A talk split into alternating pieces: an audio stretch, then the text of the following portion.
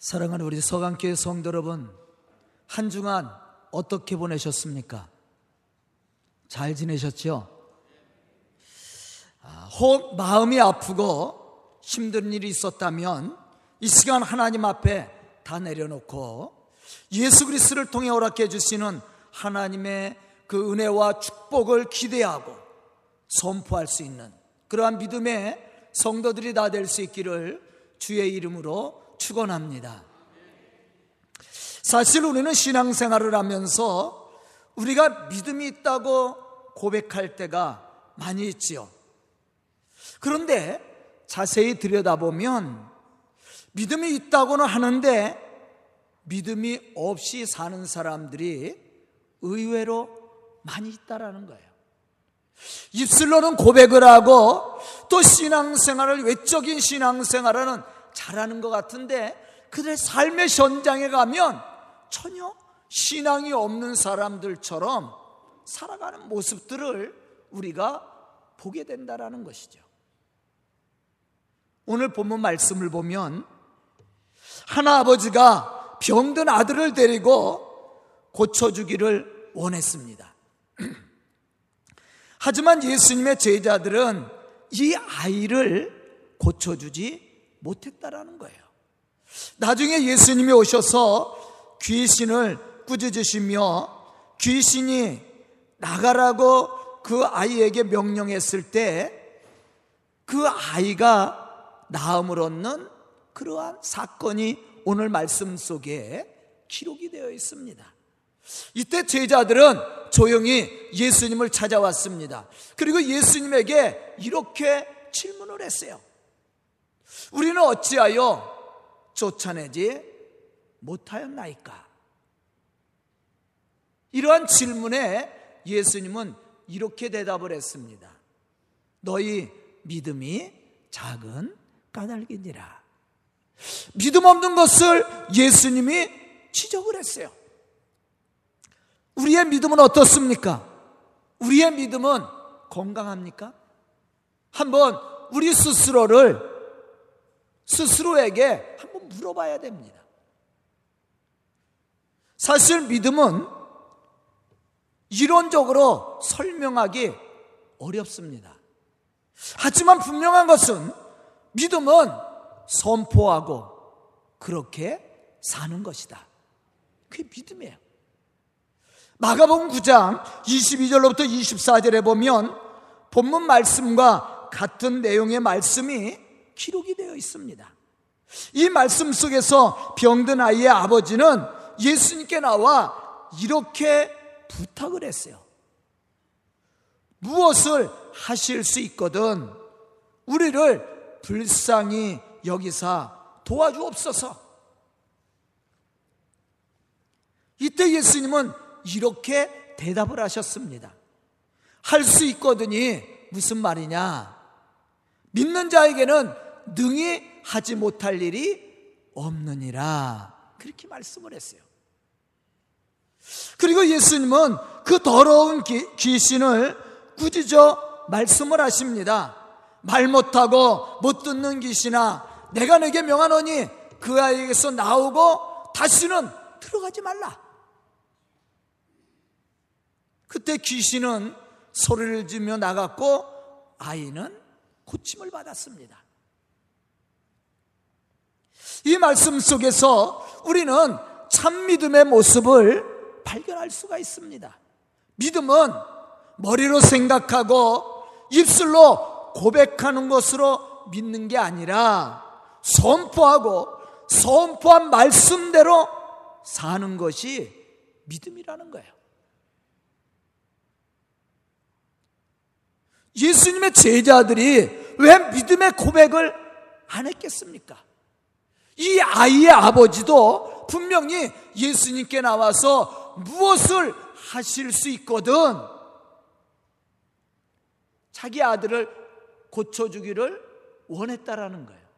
그런데 예수님은 이렇게 말씀을 했어요. 믿는 자에게는 능히 하지 못할 일이 없느니라. 할 수 있거든요. 무슨 말이냐? 하실 수 있다라는 이러한 질문은 그 밑바탕에 불신앙이 갈려 있는 거예요. 할 수도 있고 못할 수도 있다라는 질문이죠. 그때 예수님은 할 수 있거든요. 무슨 말이냐? 믿는 자에게는 하지 못할 일이 없다라고 분명히 말씀을 했어요. 그리고 제자들이 이 아이를 고쳐주지 못한 것에 대해서는 믿음이 작은 것에 대해서 말씀을 했다라는 거예요. 출애굽기 14장 11절로부터 12절에 보면 이스라엘 백성들은 바로의 군대가 가까이 오는 것을 보고 두려워하여 하나님을 향해 부르짖기도 하고 모세를 원망하기도 했습니다. 애굽에 매장지가 없어서 당신이 우리를 이끌어내어 이 광야에서 죽게 하느냐? 어찌하여 당신이 우리를 애굽에서 이끌어내어 우리에게 이같이 하느냐? 우리가 애굽에서 당신에게 이른 말이 이것이 아니냐? 이르기를 우리를 내버려 두라. 우리가 애굽 사람을 섬길 것이라 하지 아니하더냐? 애굽 사람을 섬기는 것이 광야에서 죽는 것보다 낫겠노라. 그렇게 백성들이 얘기했어요. 분명히 이스라엘 백성들은 애굽에서 하나님의 구원의 능력을 체험했습니다. 그들은 애굽에 살면서 그 고통과 어려운 상황 속에서 하나님이 구원해 주기를 원했습니다. 부르짖었던 사람들이에요.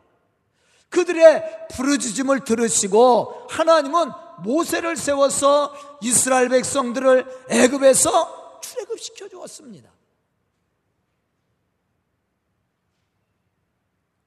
그런데 그들이 홍해 앞에 섰을 때 하나님 앞에 원망하죠. 우리가 언제 애굽에서 구원해 달라고 얘기했습니까?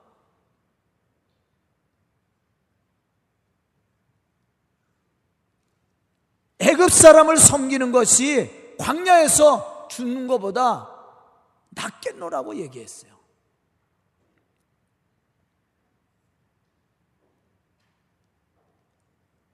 그런데 이게 무슨 말이에요? 언제는 하나님의 구원을 요구하고 이제는 고난이 찾아오니까 불평을 하죠. 이스라엘 백성들은 하나님의 전능하신 능력도 보았고 알고 있습니다. 그런데 문제는 믿음으로 그 전능하신 하나님을 그들의 마음과 삶의 현장에 모시고 함께 그 믿음의 삶을 살지 못하고 있었다라는 거예요. 혹 우리도 그렇지 않습니까? 우리가 성전에 나와 예배도 드리고 말씀을 들을 때 고백도 하고 우리가 예수를 안다라고 이야기도 하는데 우리의 삶의 현장에는 예수가 없이 내 생각과 내 경험과 세상적인 욕심을 가지고 혹시 살아가지 않습니까?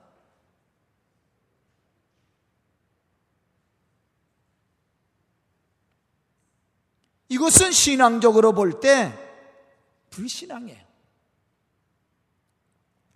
예수님의 제자들도 3년 동안 예수님을 따라다니면서 예수님이 행하신 기적도 보고 능력도 보고 말씀도 들었습니다. 예수님에 대해서 자신들은 너무도 잘한다고 생각을 했어요. 베드로도 뭐라고 고백했어요? 다른 사람은 다 배반할지라도 나는 죽기까지 예수님을 따르겠다라고 고백도 했습니다. 자신들이 신앙이 좋은 것으로 생각을 했다라는 거예요. 그런데 예수님이 고난받을 때 이 제자들이 다 예수님 부인하죠. 예수님을 버리고 도망을 갑니다. 이유가 무엇입니까?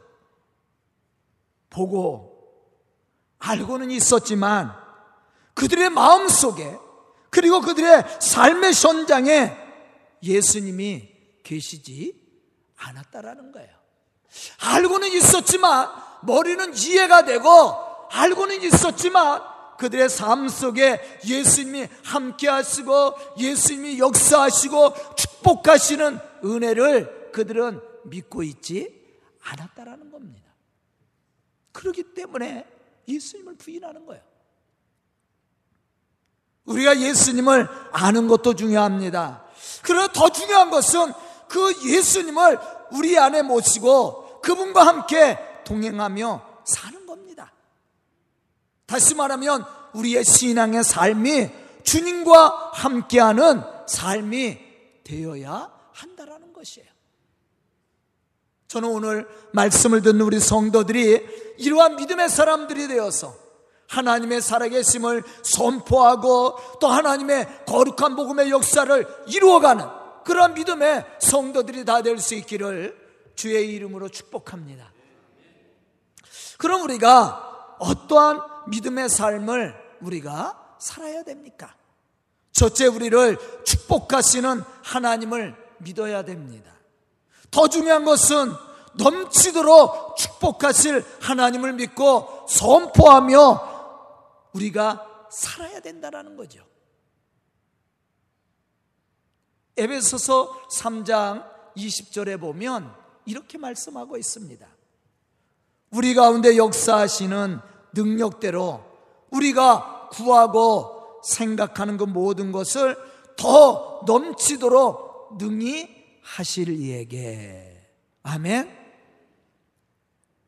우리가 구하는 것뿐만 아니라 우리가 생각하는 것까지도 하나님은 아시고 능히 넘치도록 축복해 주시고 응답해 주심을 바울은 고백하고 있죠. 바로 우리가 이러한 신앙의 삶을 살아야 된다라는 거예요.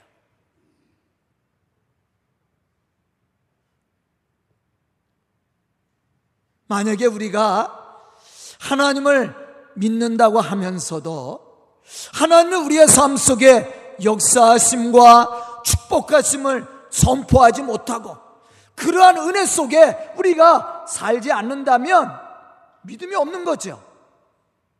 입술로 고백하는 게 문제가 아니에요. 정말로 하나님이 우리 속에 역사하시고 우리를 넉넉하게 넘치도록 축복하심을 믿고 살아야 된다라는 겁니다. 그 사람이 진짜 믿음 있는 사람이죠. 입술로는 고백하는데 하나님의 축복하심에 대해서 우리가 불신앙적인 모습을 가지고 산다면 그 사람은 신앙이 없는 사람이에요. 믿음이 없는 사람입니다. 마태복음 21장 22절에 보면 예수님은 이렇게 말씀을 합니다.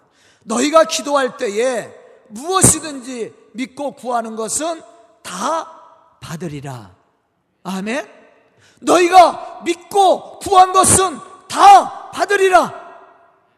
우리가 믿고 구했다면 하나님이 우리에게 능히 넘치도록 채워주심을 믿고 우리가 그 말씀을 따라 살아야 되잖아요. 만약에 우리가 믿음으로 구하고 하나님이 주실 것을 믿습니다 구하였으면서도 우리가 그것 때문에 염려하고 걱정하고 불평하고 산다면 그 사람 믿음 없는 사람이죠.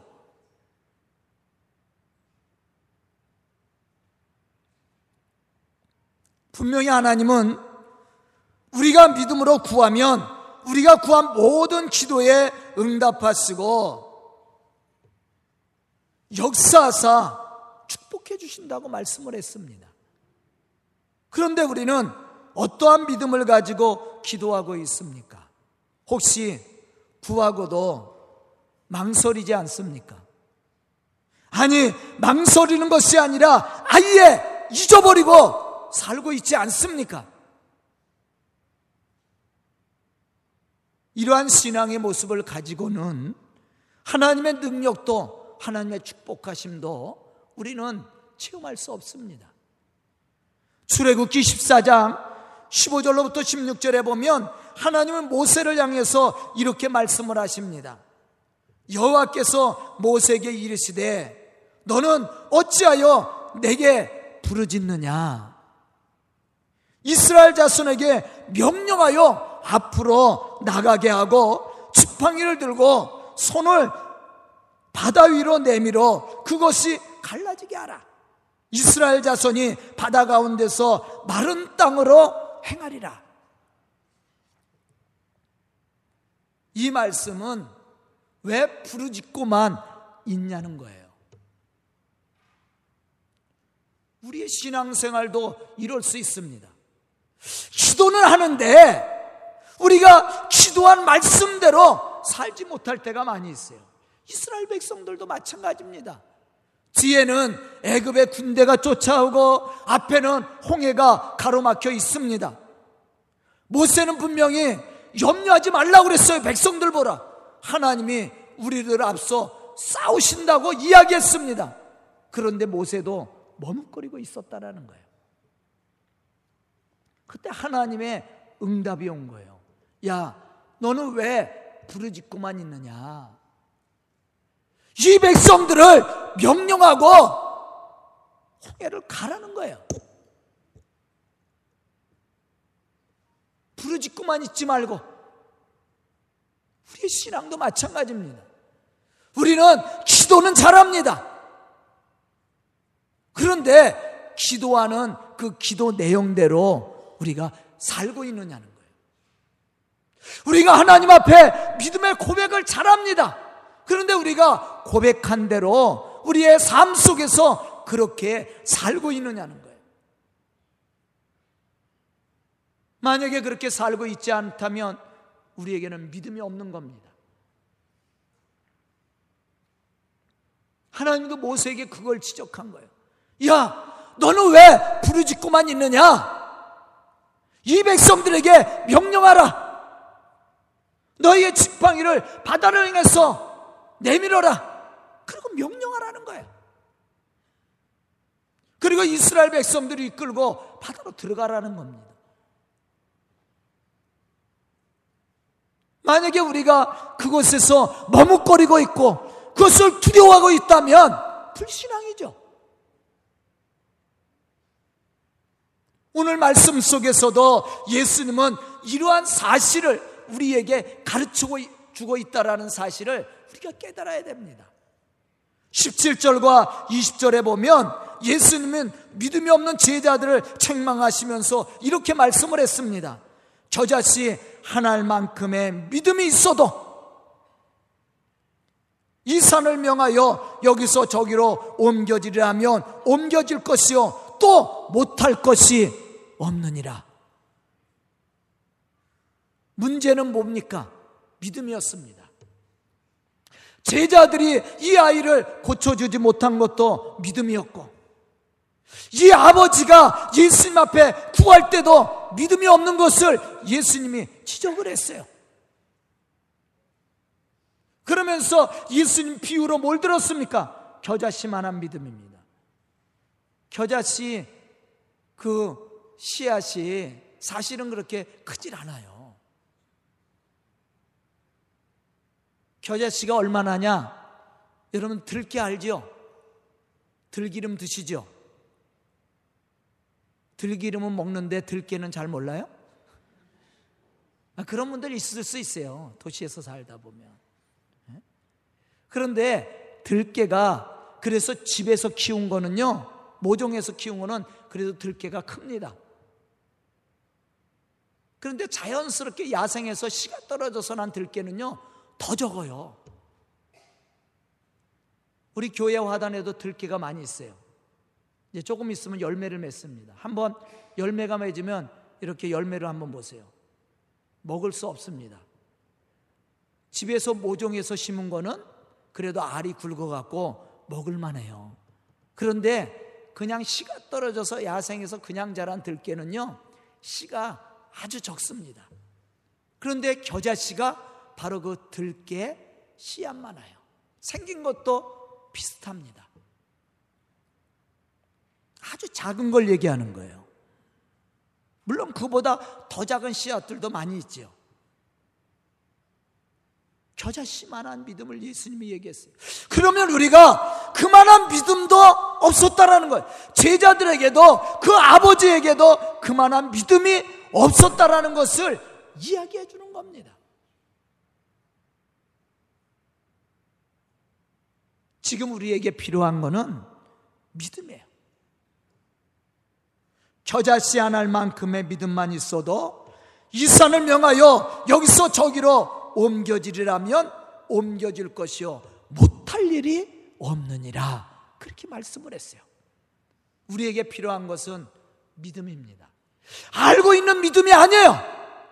선포하고 그렇게 사는 믿음입니다.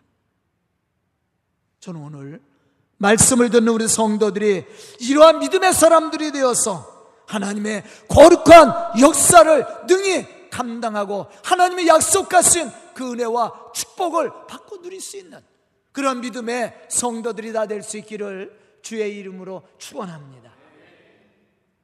두 번째 우리가 말씀을 들을 때 입술로만 아멘 할 것이 아니라 그 말씀이 그대로 이루어짐을 믿고 고백하고 선포하고 그렇게 살아야 된다라는 거예요. 이사에서 55장 10절로부터 11절에 보면 이렇게 말씀하고 있습니다.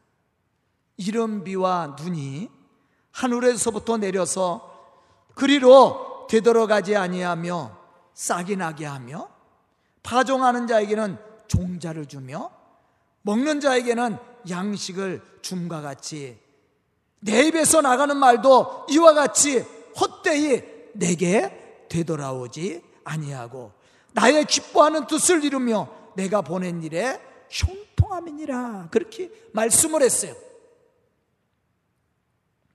올해 비가 안 와서 얼마나 많이 걱정했습니까? 6월 달, 7월 달 비가 안 왔잖아요. 저희 교회 화단도 물을 갖다 부어도 나무들이 축 처져갖고 저는 저 화단 끝에 있는 철쭉이 죽었다고 생각했어요. 왜냐하면 이파리가 팔아야 되는데 완전히 낙엽이 졌어요. 완전히 말라 비틀어졌습니다. 가지를 꺾으니까 그냥 마른 가지처럼 뚝뚝 끊어져요. 그런데 비가 왔잖아요. 태풍이 오고 비가 왔어요. 근데 제가 엊그저께 보니까 살아났어요. 죽었는 줄 알았어요. 말라서.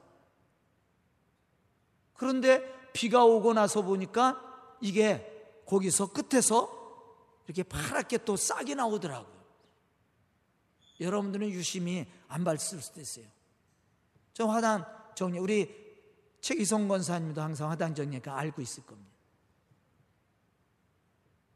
아, 이 피가 중요한 거구나. 아무리 물을 갖다 줘도 이게 죽는 것 같더니 비가 오니까 이 나무들이 생기가 있어서 살아나더라고. 하나님도, 하나님의 말씀도 똑같습니다. 하나님의 말씀도 그냥 말씀이 그냥 우리는 듣고 흘려버릴 수 있어요. 그러나 하나님의 말씀은 반드시 이루어진다라는 겁니다. 그것을 우리에게 가르쳐 주고 있는 거예요. 하늘에서 비와 눈이 내려서 그냥 하늘로 되돌아가지 않고 땅을 줬어서 거기서 새 생명이 움트게서 열매를 맺게 하는 것처럼 하나님의 말씀도 분명히 땅에 떨어지는데 헛되지 않다라는 거예요. 그 말씀이 이루어져서 그 말씀이 열매를 맺고 그 말씀을 믿고 사는 사람들에게 하나님의 놀라운 역사와 축복하심이 있음을 우리에게 가르쳐 주는 겁니다. 사실 이렇게 하나님의 약속의 말씀을 믿고 순종하는 사람은 능력 있는 삶을 살게 될 것이고 하나님이 약속하신 축복을 받게 될 겁니다. 그런데 왜 우리가 그러한 은혜와 축복을 누리지 못합니까? 사실은 믿음이 없어서 그래요. 아브라함이 하나님 앞에 축복을 받을 수 있었던 것은 바로 이러한 믿음이었습니다. 시브리서 11장 8절에 보면 아브라함에 대해서 하나님은 이렇게 말씀합니다. 갈 바를 알지 못하고 믿음으로 나갔으니 그것을 하나님이 의로 여기셨느니라.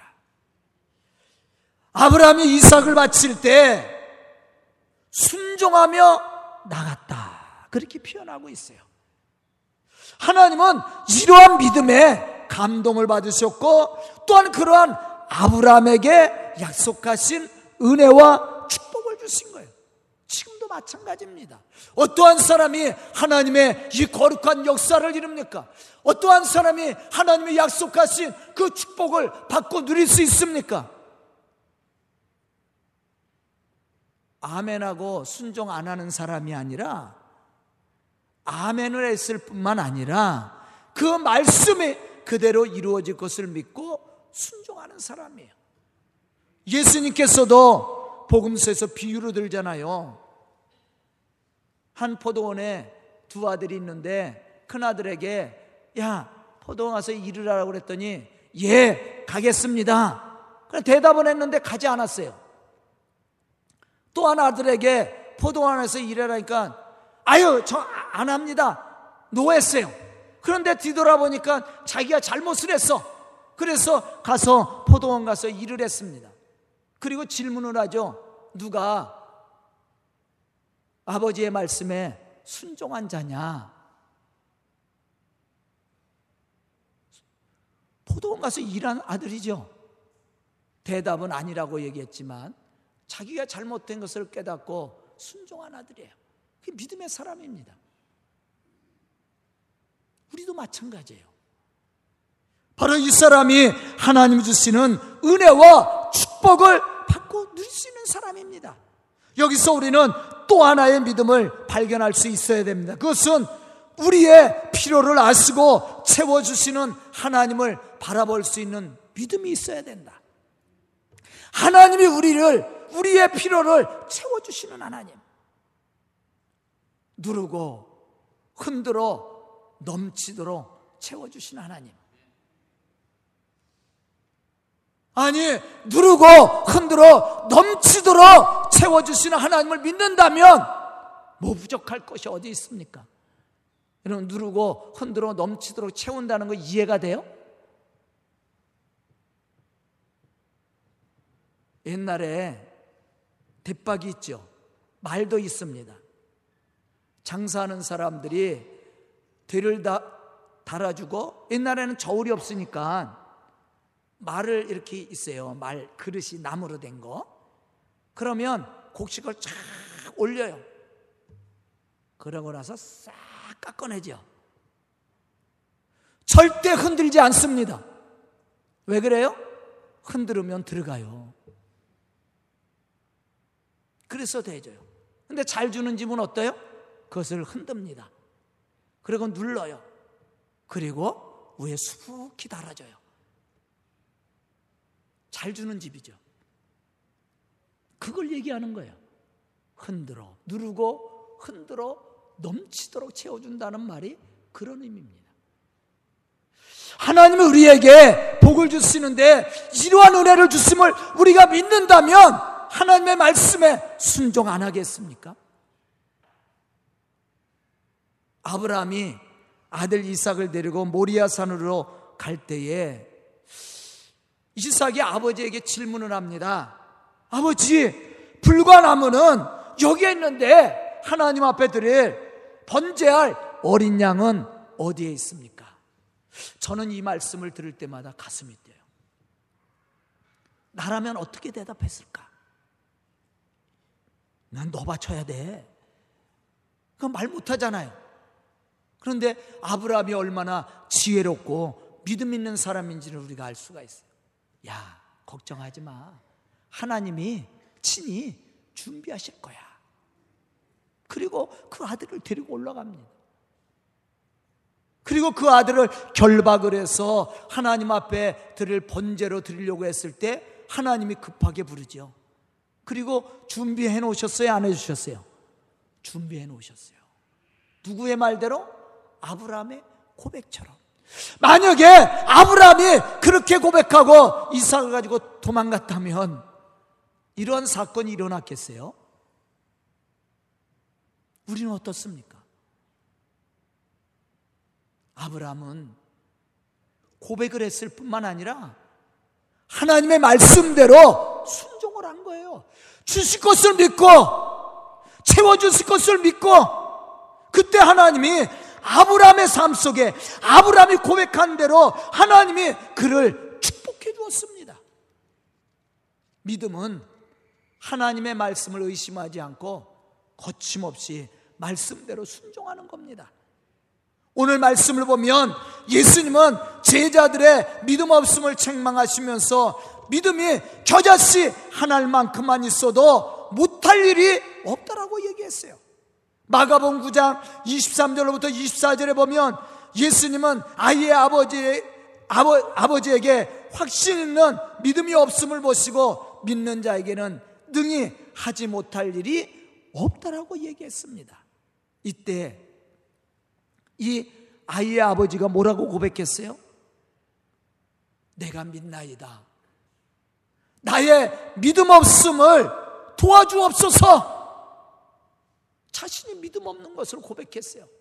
그리고 예수님 앞에 도움을 청했습니다. 이때 예수님은 그 아이를 고쳐주었다라는 거예요. 우리는 종종 하나님을 믿는다고 고백을 합니다. 그러면서도 우리는 하나님을 의심하고 하나님을 거부할 때가 얼마나 많이 있습니까? 이러한 사람은 하나님의 역사와 축복하시는 은혜를 받을 자격이 없는 사람이에요. 야고보서 1장 5절로부터 7절에 보면 야고보는 이렇게 말하고 있습니다. 너희 중에 누구든지 지혜가 부족하거든 후히 주시고 꾸짖지 아니하시는 하나님께 구하라. 그리하면 주시리라. 오직 믿음으로 구하고 조금 더 의심하지 말라. 의심하는 자는 마치 바람에 밀려 요동하는 바닷물결 같으니 이러한 자는 얻기를 생각하지 말라. 그렇게 말씀을 했어요. 우리는 여기서 분명한 것 한 가지를 짚고 넘어가야 됩니다. 그것은 우리가 의심하고 염려한다라는 것은 하나님을 믿지 못한다라는 얘기예요. 다시 말하면 불신앙을 얘기하는 거예요. 그래서 야고보는 어떻게 말했습니까? 너희가 지혜가 부족하거든 후히 주시고 꾸짖지 아니하시는 하나님께 구하라. 그러나 너희가 조금 더 의심하지 말라는 거예요. 오직 믿음으로 구하고 하나님이 주신 줄 믿고 순종하라는 거예요. 그 사람이 하나님이 넘치도록 채워주시는 은혜와 축복을 받는 사람이라는 겁니다. 저는 오늘 말씀을 듣는 우리 성도들이 이러한 믿음의 사람들이 되어서 하나님의 이 거룩한 역사를 이루어갈 뿐만 아니라 하나님이 약속하신 그 은혜와 축복을 받고 누릴 수 있는 그런 믿음의 성도들이 다 될 수 있기를 주의 이름으로 축원합니다. 기도드리겠습니다. 은혜로우신 아버지 하나님 감사합니다. 이 시간 말씀 듣게 해주시고 깨닫는 지혜를 허락하여 주시니 감사합니다.